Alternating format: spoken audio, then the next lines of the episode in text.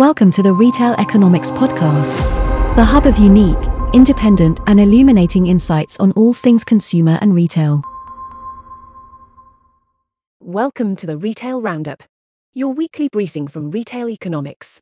It's designed to accumulate the latest key updates related to the fast paced UK retail industry. My co host and I will cover the latest top line updates from the past week. Starting off with strike action in the food and grocery sector, as the supermarket workers who are members of the GMB union went on strike for 48 hours on 9th and 10th February in Gosport, Hampshire, and 3,000 delivery drivers working for Deliveroo, Uber Eats, Just Eat, and Stuart announced that they would go on strike on February 14th between 5 and 11 pm to raise awareness of poor pay and working conditions. In other news, Aldi plans to invest over £550 million into expanding and improving its store and distribution network over the course of the year, creating over 1,500 new jobs. New job opportunities will also be created at the retailer's current stores, distribution centres, and offices. And Waitrose is investing £30 million in price cuts across products including British meat, fruit and vegetables, and cupboard staples, with further cuts to be announced in the spring. Elsewhere in the sector, Sainsbury's warned customers of supply issues affecting its nationwide supply of black tea as a result of disruption in the Red Sea. Although other supermarkets, including Waitrose, did not report such issues, and Lidl is replacing paper pricing tags with electronic shelf labels across UK stores in order to improve efficiency, as colleagues will spend less time updating price tags manually. The retailer also claimed the move will save over 206 tons of carbon annually as a result of reductions of paper and packaging. Now let's move on to the clothing and footwear sector. Starting off with results, Under Armour recorded a 6% year on year fall in revenue in its third quarter to December 2023. International revenue growth was robust, but North American revenue dropped. Sales of apparel and footwear fell in the period, while accessories revenue was flat. The retailer reduced its sales expectations as a result. Former Arcadia Brands and Debenhams, which were acquired by Boohoo in 2021, reported improving performance, Dorothy Perkins reported the largest fall in pre-tax losses from just under £16 million to £1.2 million in the year end to February 2023 despite a 30% fall in sales in the period. Debenhams saw its losses narrow from £11 million to £732,000 in the period, with sales climbing by over 50%. Burton saw sales fall almost 50%, but recorded a substantially narrower loss last year compared to the previous year. Wallis was the only brand to record a profit in the period, with sales remaining flat at £27 million. Elsewhere in the sector, Missy Empire was accused of creating a toxic work culture, following allegations made by 18 former female staff members to The Guardian that include bullying, shouting, foul language, and degrading comments. Meanwhile, Matalan's chief financial officer Stephen Hill stepped down from his role and will be succeeded by former Poundland finance director Dave Williams. Williams will first join the retailer as a chief financial officer designate before assuming the permanent position, and joining the board following a handover period. And Poundland was forced to remove Motherland signs from its new store in Bedfordshire, which contains an extensive kidswear collection, after Mothercare issued a cease and desist. The retailer subsequently changed the branding to Parentland. In other news, Frasers Group increased its stake in N Brown to 20%, as well as consolidating its position as Boohoo's largest single shareholder, upping its stake to 22% last week. And Marks Spencer started selling Puma and Reebok products on its sportswear platform The Sports Edit, which now offers 5 of the top 10 global sportswear brands.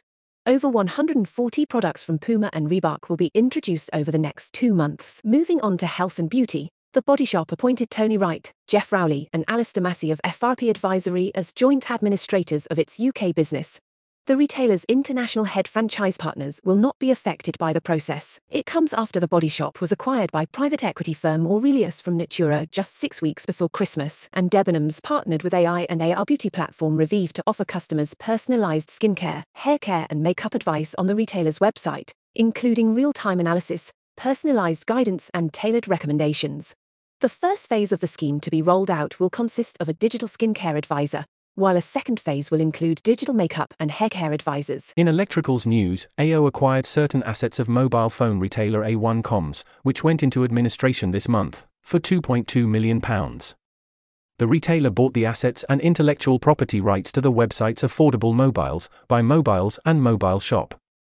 73 jobs were saved as a result of the acquisition. And EE plans to invest £6 million into its UK store estate over the next year, planning to open more than 10 of its new format experimental stores between April 2024 and March 2025.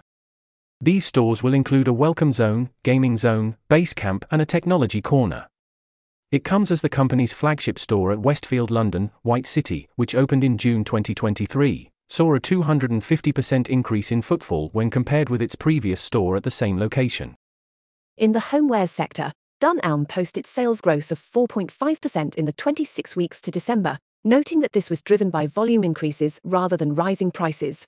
Sales made through digital channels rose to 36% of the total. The retailer is also planning to open its first stores in inner London, after noting high rates of sales growth in the city, as well as in the 16 to 24 age bracket. And in DIY and gardening news, B&Q raised the hourly rate for its UK employees, effective from April 2024. This will represent an increase of 7%, outpacing inflation, as well as being 77 pence higher than the 2024 national living wage. Meanwhile, Kingfisher revealed its ambition to have over 20,000 employees take part in further learning programs within the next six years. It comes as the retailer reached its current learning program target two years early. Now let's shift gears to department stores, marketplaces, and specialists. Waterstones saw pre tax profits fall in the 52 weeks to April 2023. It comes despite sales climbing in the period. The retailer attributed the results in part to its transition to a new warehouse system in 2022. It further noted a recovery in sales and footfall in metropolitan areas driven by the post pandemic increase in tourist numbers and workers returning to the office. In other news, Poundland is set to revamp 150 store branches by August, while also expanding key ranges. The revamp will include new signage, flooring, and lighting, as well as improved back office spaces for colleagues.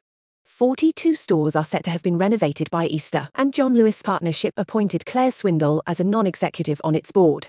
Swindle previously held roles including Chief Financial Officer at Tesco.com, Co Chief Executive of National Lottery Operator Camelot, and Group Chief Financial Officer at Tesco's Clubcard partner dunnhumby. That's all for this week's news update. You've been listening to the Retail Roundup, your weekly briefing from Retail Economics. Let us know what you thought by posting a review or rating on your podcast platform. If you enjoyed this show, remember to follow us and tune in again next Monday for the latest updates. Sign up for more insight, including reports and thought leadership on all things retail and consumer at retaileconomics.co.uk. Thanks for listening.